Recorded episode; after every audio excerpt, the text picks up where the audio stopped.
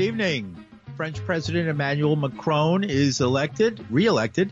The United Nations Secretary General is headed to Moscow at the invitation of Vladimir Putin. Bernie Sanders floats another run for president, and the mayor announces millions for the unhoused. With these and other stories, I'm Paul DiRienzo with the WBAI News for Sunday, April 24th, 2022. French President Emmanuel Macron comfortably defeated his far-right rival Marine Le Pen today. His supporters erupted with joy as the results appeared on a giant screen at the Eiffel Tower. My dear compatriots, it is with ambition and care for our country, for all of us, that I want to be able to look towards the next five years with this new era, era which will not be a continuity of the previous five years, but ideas for better, a better five years for the service of our country, for our youth. Every one of us will have a responsibility. Every one of us will have to commit themselves because every one of us counts on more than themselves. That is what makes up of the French people this singular strength that I love so deeply, so intensely, and that I am proud to be serving you again. Long live the Republic. And long live France. And that was Macron speaking earlier today. Leaders in Berlin, Brussels, London, and beyond welcomed his def- the his defeat of the nationalist candidate Marine Le Pen. But even as exit polls showed a solid 50, 58.5 percent of the vote, Macron, in his victory speech, acknowledged many had only voted for him to keep Le Pen out. Le Pen, who at one stage of the campaign had trailed Macron by just a few points in opinion polls, quickly admitted defeat, but she vowed to keep up the fight with parliamentary elections in June.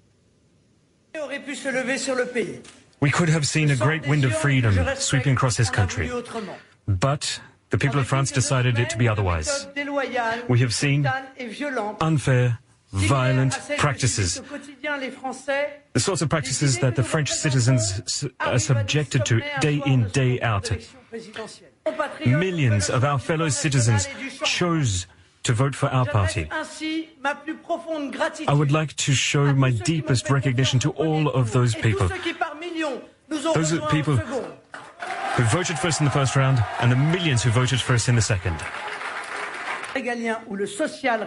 All we can see in Macron's campaign is that he will destroy France. He will break down France. He will break down its institutions.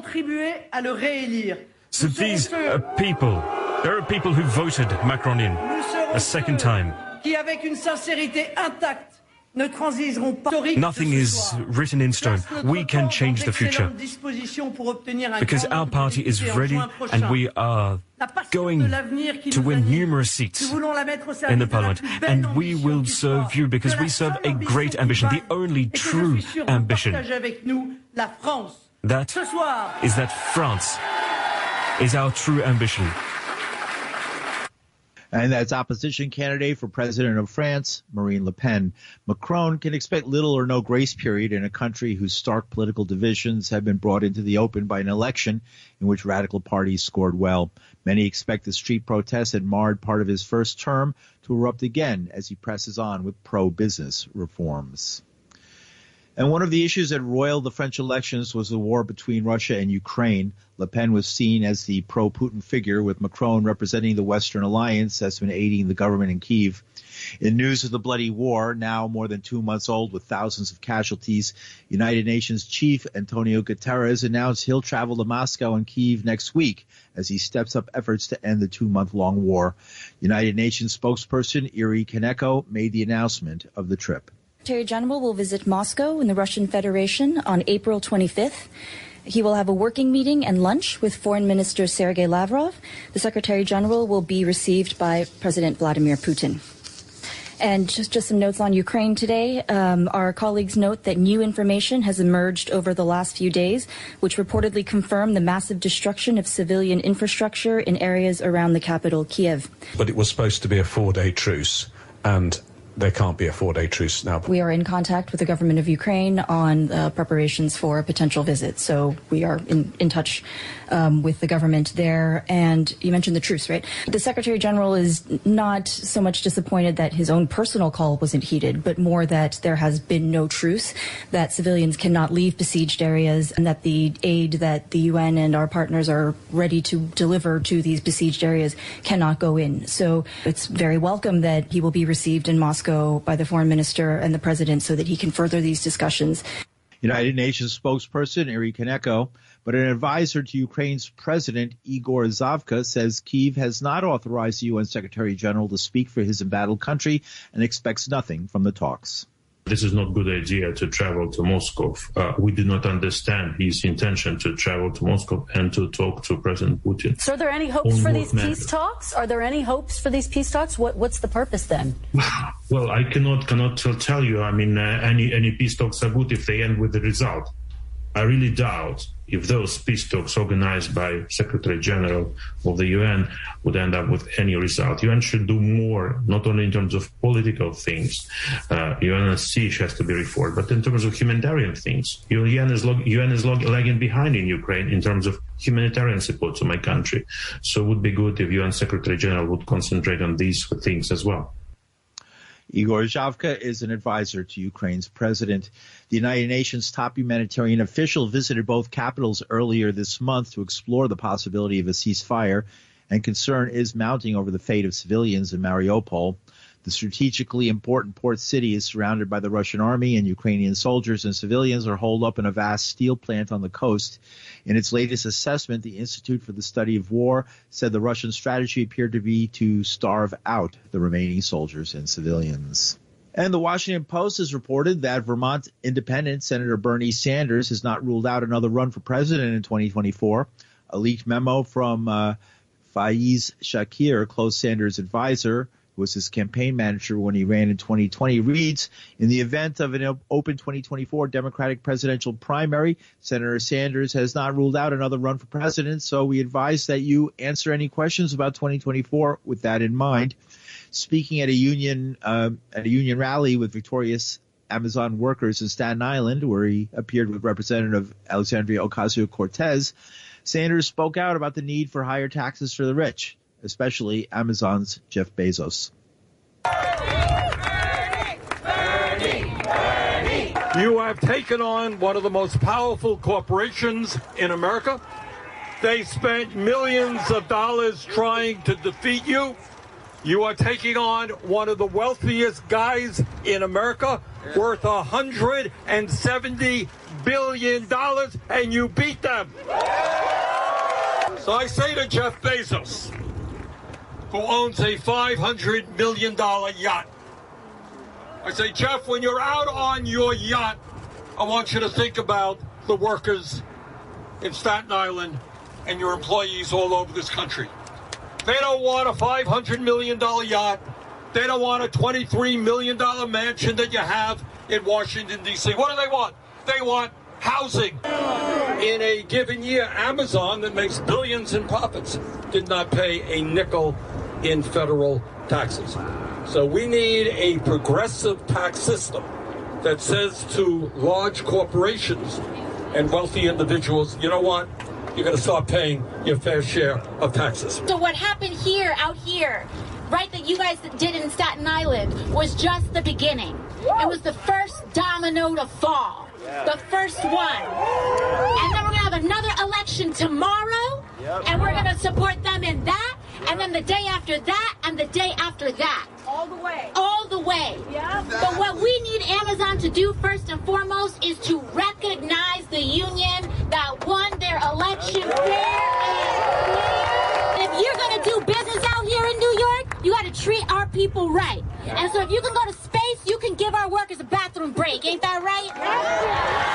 If you can go to space, you can make sure that you're pe- treating people well and giving them solid health care benefits. That they don't have a three hour commute to and from work. That they can afford the house that they can live in. That people don't have to be sleeping in their cars in order to work for Amazon. And if we don't get it, shut it down. And if we don't get it, shut it down. And if we don't get it, shut it down. One time, we.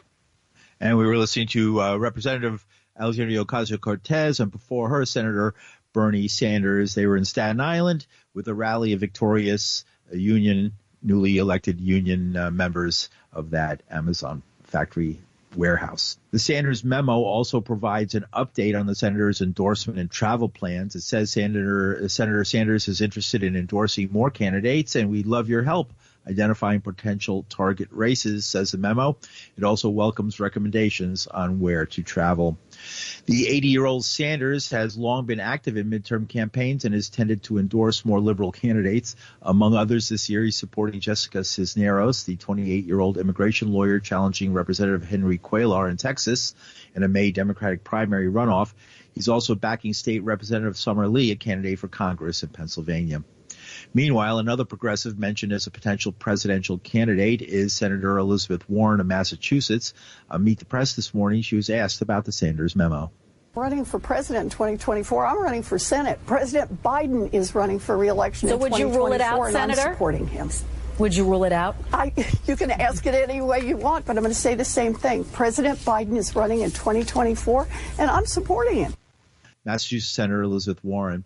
Among the face, uh, pardon me, among the issues facing workers in the United States are the fast disappearing mandates to wear masks and take other precautions against the continuing coronavirus pandemic. WBAI labor reporter Bob Hennelly has more. In New York City MTA, the transit bus line and that entire system lost 171 individuals, over 100 of them from the TWU Local 100. That's just in New York City alone. I personally have written stories about people all over the country that went to work, served the society at large, and then succumbed to an occupational exposure as a consequence of COVID. So even right now, the federal government does not have a tally, a registry of who those people are.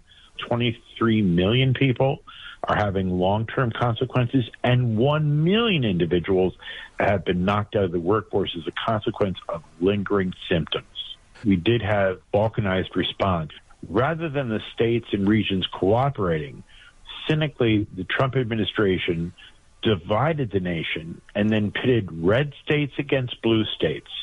And the idea was that, first of all, they denied the seriousness of the disease.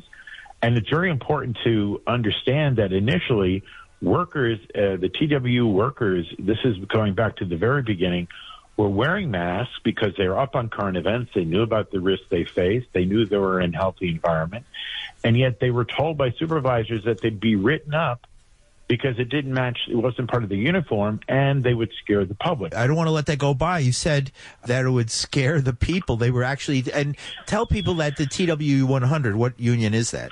Sure. So TW Transportation Worker um, uh, Union makes up uh, the bulk. It's the largest workforce. Some forty thousand people that run the uh, the uh, MTA buses and subways, and they're the frontline workers, and they're the ones that were the most exposed. They paid a very heavy price. There's incidents of long haul COVID in that population.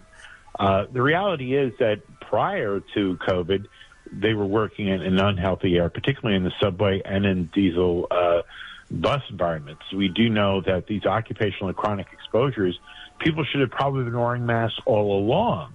But COVID has uh, really highlighted the inadequacy of our HVA systems in general. I mean, that's the other thing, too, here, delineate between what the, the need for workers to protect themselves. Individuals can make choices for themselves, but it has a consequence for people that are compelled to work there by definition of their job. And that's what we've seen here is a really a lack, a, a, reckless disregard for the occupational health issues. WBAI labor reporter Bob Hennelly with Congress returning this week, the Biden administration is preparing to renew its push to secure COVID 19 funding. A White House official said after a $10 billion bipartisan deal stalled in the Senate before lawmakers left for recess. Senate Majority Leader Chuck Schumer and Senator Mitt Romney announced earlier this month that leaders had struck an agreement to provide the $10 billion in COVID response funding. And a British judge on Wednesday sent the case of Julian Assange to Interior Minister Priti Patel, who will decide whether the WikiLeaks founder should be extradited to the United States or the release of confidential U.S. documents.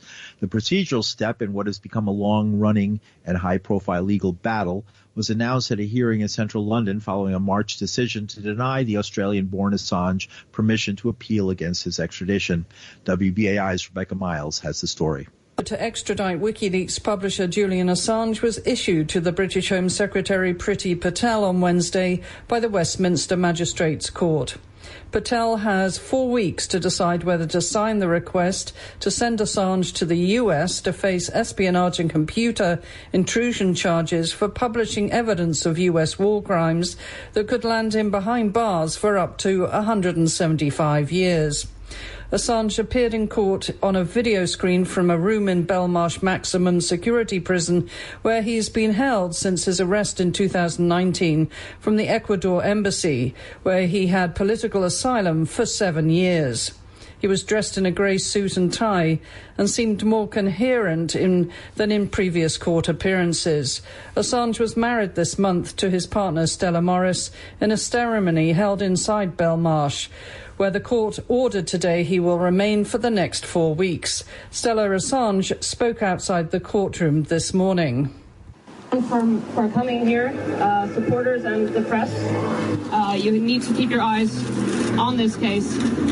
Uh, today was a formality, but I still felt sick to my stomach about what happened today. A magistrate signing an order send Julian to the United States. The UK has no obligation to extradite Julian Assange to the United States. In fact, it is required by its international obligations to stop this extradition. Boris Johnson and Priti Patel don't extradite Julian to the country that conspired to murder him Boris Johnson and Priti Patel can stop this at any time. They can stop it today. They can stop this nightmare today and return Julian to his family. They can do the right thing and enforce Article 4 of the US UK extradition treaty, which prohibits extraditions for political offenses. Right now, they're in breach of their own treaty this is a political case, and with the signature of the magistrate, this now passes squarely into the political domain. Free Julian Assange. The court order came after a UK Supreme Court decision last month that declined to hear Assange's appeal of a High Court decision to allow the extradition to the United States to proceed. Assange's legal team can appeal to the Home Secretary during the next four weeks, and after her decision is made, Assange can make renewed appeal to the High Court as she opts to send him to the United States. Mark Summers, one of Assange's lawyers, told the Westminster Magistrates Court while he was not permitted by rule to present fresh evidence at the present hearing, Assange's legal team would make submissions to Patel on fresh developments in Assange's case. If Patel decides to extradite and if Assange decides to appeal again to the High Court, his lawyers could also challenge parts of the lower court's ruling on issues of press freedom and the political nature of the US charges, which are not allowed in the US UK extradition treaty. Rebecca Miles, WBAI Pacifica Radio, New York. Assange 50 is wanted in the United States on 18 criminal charges, including breaking a spying law after WikiLeaks published thousands of secret U.S. files in 2010. And returning to Senator Elizabeth Warren, who also today called House Republican leader Kevin McCarthy a liar and a traitor when asked about audio of the congressman saying he planned to urge President Trump to resign over the January 6th riot. The tape is a recording of a call between McCarthy and other members of his leadership team, including Representative Liz Cheney and House Republican Whip Steve Scalise. Cheney asked McCarthy if he thinks Trump might resign, to which he responds, No, it'll pass the House. I think there's a chance it'll pass the Senate even when he's gone. The only discussion I would have with him is that I think this will pass. and it would be my recommendation this should be done. Today, Republican Senator Roy Blunt played down the tape. I thought anybody who'd been as close to President Trump as Kevin McCarthy was would know that the last thing that Donald Trump was going to do was either resign or quit. It was a, it was a pathway. Uh, we're 10 days to the end of his term. Uh, there was no way that was going to happen, and I was frankly sort of surprised that uh, Kevin would even suggest it might be a realistic suggestion to make to President Trump. Senator Roy Blunt, New York Times reporters Alexander Burns and Jonathan Martin, who released the tape, say they have more damaging audio, audio of Kevin McCarthy. The tape was released after McCarthy denied he made the statement that Trump should resign after the January 6th insurrection. And Senator Orrin G. Hatch, the Utah Republican who crusaded for conservative causes and outlasted six presidents in his seven term Senate career that corresponded to the rise of a right wing movement in America, died on Saturday in Salt Lake City. He was 88. Born into poverty in the Great Depression, one of nine children of a Pittsburgh metal worker, Hatch, who briefly aspired to the presidency and to a seat, seat on the Supreme Court, had a grim Dickensian childhood. Going to school in bib overalls, he lost siblings in infancy and in World War II and grew up in a crowded, ramshackle house without indoor plumbing but he became a powerful Washington political force, advising those presidents, shaping some of 12,000 pieces of legislation as a sponsor or co-sponsor, and helping to build and hold the conservative majority on the Supreme Court for years. When he left the Senate, Hatch said the deliberative, the deliberative body was not the same one he had joined. 42 years, I can tell you this, this, this particular thing. Things weren't always as they are now. I was here when this body was at its best. I was here when the regular order was the norm, when legislation was debated in committee, and when members worked constructively with one another for the good of the country. I was here when we could say without any uh, hint of irony that we were members of the world's greatest deliberative body. The bar of decency has been set so low that jumping over it is no longer the objective. Limbo is the new name of the game. How low can you go? The answer, it seems, is always lower. All the evidence points to an unsettling truth. The Senate, as an institution, is in crisis, or at least may be in crisis. Uh, but during the nomination hearings of Brian Kavanaugh to the Supreme Court, Senator Hatch showed a different side. Now, this being politics and this being a this being a Supreme Court confirmation hearing, my Democratic colleagues actually uh, uh, uh, I've got to admit that's uh, that, this is Judge Kavanaugh is one of the most distinguished judges. Mr. Chairman, I think we ought to have this this loudmouth removed.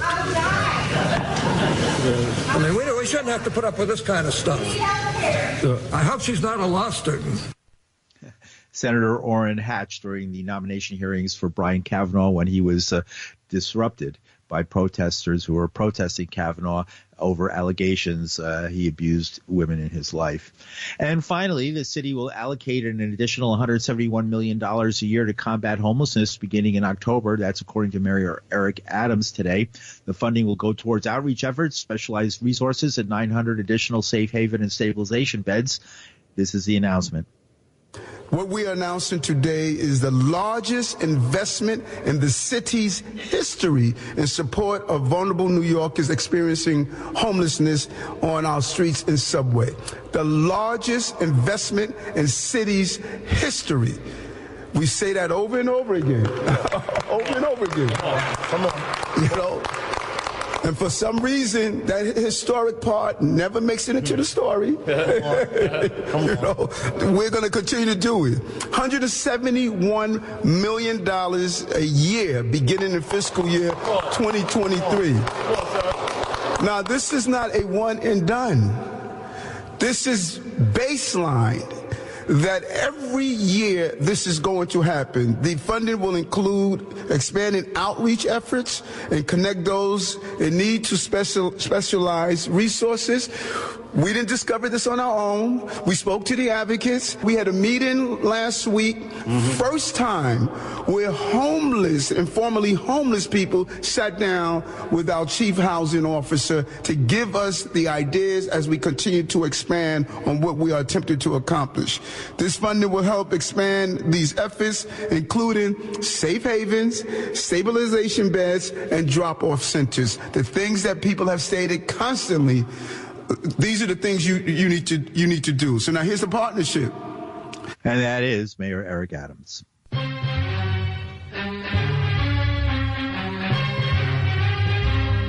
And that's some of the news for Sunday, April 24th, 2022. The news is produced Linda Perry. Our engineer is Max Schmid. From New York City, I'm Paul DiRienzo. Thanks for joining us.